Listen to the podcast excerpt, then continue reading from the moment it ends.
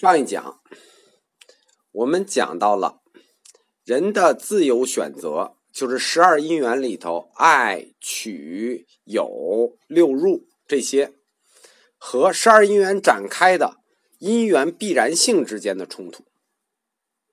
就是说，你的人生到底是你能自由选择的，还是都已经因缘前定了，都推给因缘？自由和必然之间会出现一次思想上的对决，解释不过去。整个链条说明因缘必然，可是爱取有又说明你的选择自由。那么，佛教哲学家该怎么来解决这个问题呢？首先，我们理清你的种种动机。以及你这些行为是否有主宰这个精神问题？如果理清的话，就会冲击到十二因缘的理论目标，就是人无我。所幸的是，这种理清在当时的科技条件下和认识论情况下也做不到，太复杂了。客观的说，就是今天我们想完全理清也不可能。有主观意识，有潜意识，有无意识，然后还有生物反应。可是行缘识这一环，就是行导致识这一环，如果你不说，就不能推出业必有报这个宗教学必须的条件。我们前面说了，在行缘识中间插入了一个佛教必须插入的概念，就是业必有报。所以不说这一环，这个业必有报怎么推出来？但是你一旦说了这一环，你又陷入了自由和必然之间的伦伦理陷阱，而且还必须有这一环，有你还说太透也不行，怎么办呢？提高它，这一环解决不了的问题，我们就放到下一环解决。下一环无知原形，不是还有个无知吗？有无知这个万能理由等着我们，我们怕什么？到了十二因缘的最后一环，佛教他把本能欲望、生理感受引起的这些冲动啊，种种的这些细节冲动，归结为了一种精神驱动力。当然了，这些东西它本来也就是精神驱动力，只不过不是一种。佛教把它们归结为了一种，就不细分了。就叫做不觉，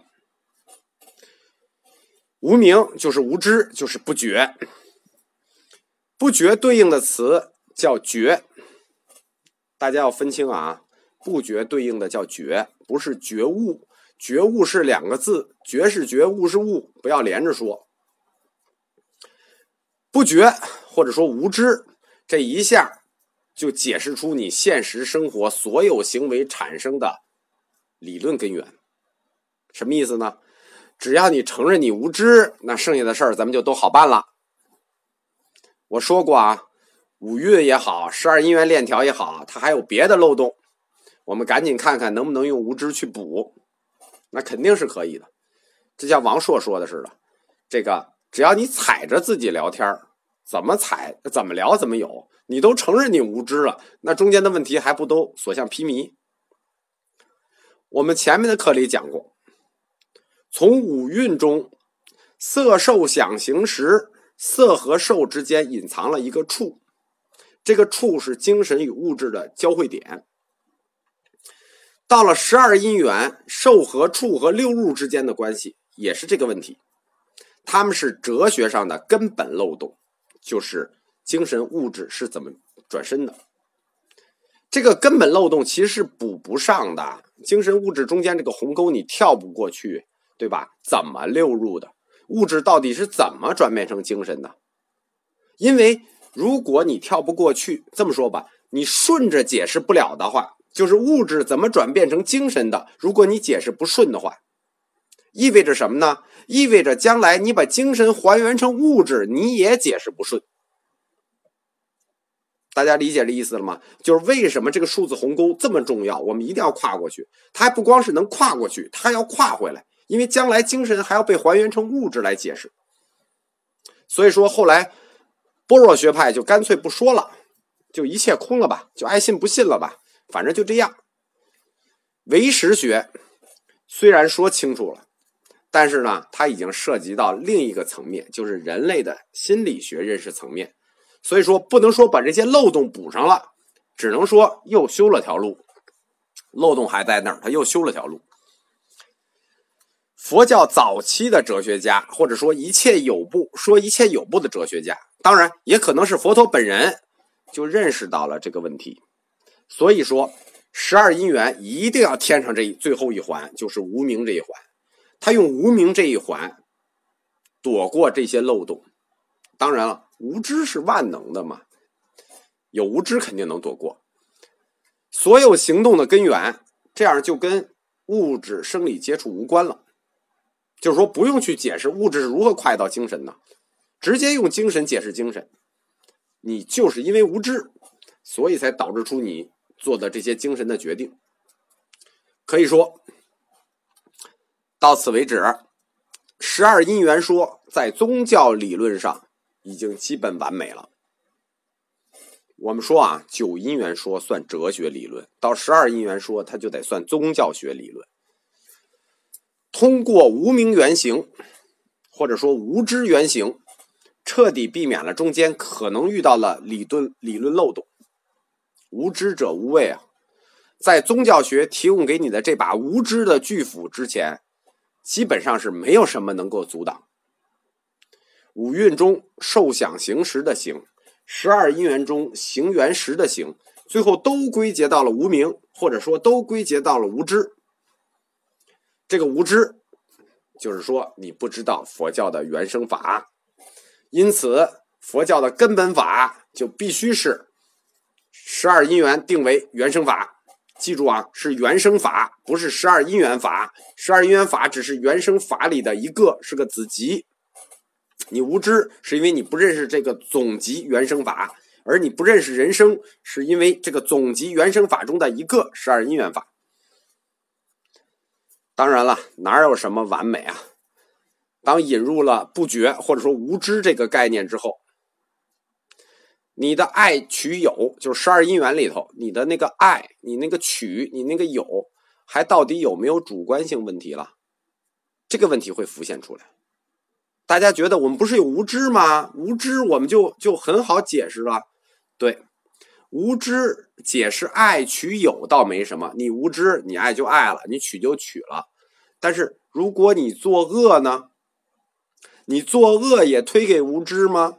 那也是原生法的罪过喽，没有你的责任喽。仅仅是因为你不觉，你无知才作恶，那你看无知那就不是多大的罪过了，对吧？所以我们说无知这个巨斧引进来之后，也不是都能解决的。爱取有是被解决了。你作恶这件事儿可就解决不了了，所以说，这再一次论证我们说的没有绝对真理，只有相对真理，对吧？你把无知引进来，然后你把你做的恶也推给无知，那这个原生法的罪过就大了。所以说，每引进一个概念去修正漏洞，其实往往是改不完的。无知的巨斧一个不留神就砍了自己的脚。所以说这个问题我们留在这儿，因为这个问题后面的佛学大师是肯定要补的。可以说啊，新增的两支无名和行这两支，极大的增添了佛教的宗教性。什么意思呢？你是否认识原生法、理解原生法，就成了衡量名与无名的唯一尺度，没有其他尺度。你认识名。就有知，你不认识无名就无知。而这个原生法呢，这个十二因缘推出来，这是一种啊，那唯有佛教之知啊，因为这是佛教发明的呀，唯有佛教之知，那佛教不就成了先天的明者、觉者、有知者？相反的，那其他学派，就是沙门思潮里其他的学派学说，不就都成了无知？不觉无名，所以说呢，在佛陀传法时代，这个是这么硬的宣传口径是不敢想象的。只有到了后世，佛教成为了主流，这种说法或者说这一理论才会被逐渐崛起。这也是为什么在十二因缘，就是为什么四个因缘体系里，十二因缘是最后一个出现。因为当佛教没有成为主流之前，你最多只敢讲到第九因缘法，你再往后讲那么多沙门，这找挨打呢。这是，当他成为主流之后。他就可以判断其他的学派都是不觉，都是无知者，都是无名。通过十二因缘说，佛教就确立了自己评判真理的地位。所以说啊，佛教理论的根本特色，那就是原生法。通过无名或者说无知这个宗教学的终极判断，你无知了吗？这样一下就可以把自由和必然之间的这个矛盾划过去了。如果我们讲的是宗教神学或者是宗教文学，那我们必须赶紧把这一页翻过去。既然都已经有无知了，我们赶紧把自由和必然的问题给翻过去。但是我们讲的是哲学，这太不幸了，所以我们就不能含糊这个点。为什么？帕格森说过一句话，说运动的本质是运动本身，不是运动的轨迹。生命的本身就是生命的意义，而不是生命抽离的概念。佛陀教给我们的是追求人生的真理。如果这个点我们划过去了，那还是佛陀的精神吗？法国一系的哲学家呀。一贯都是宗教色彩非常强的，比如说从伏尔泰到帕格森，他们都倡导的是生命本身就是生命的意义，而不是抽离的概念。佛教也是一样，我们不能在自由与必然这么大的问题前面轻易的划过去，这是人生的意义问题。可见。佛教要解决的不光是最终寂静的问题，其实他也关注生命的意义。当然了，在西方学派里也有类似佛教般若学派的观点啊，就般若学派那种无声的观点，就是生命不过是无意义，人类的挣扎也是一再证明它无意义。但是我坚决反对这种观点。我们一再强调的是，佛陀给我们的是追求真理的精神。那么，面对人的选择自由和因缘的必然之间的矛盾，我们就不能划过去。在下一讲，我们会从哲学层面上展开这个问题。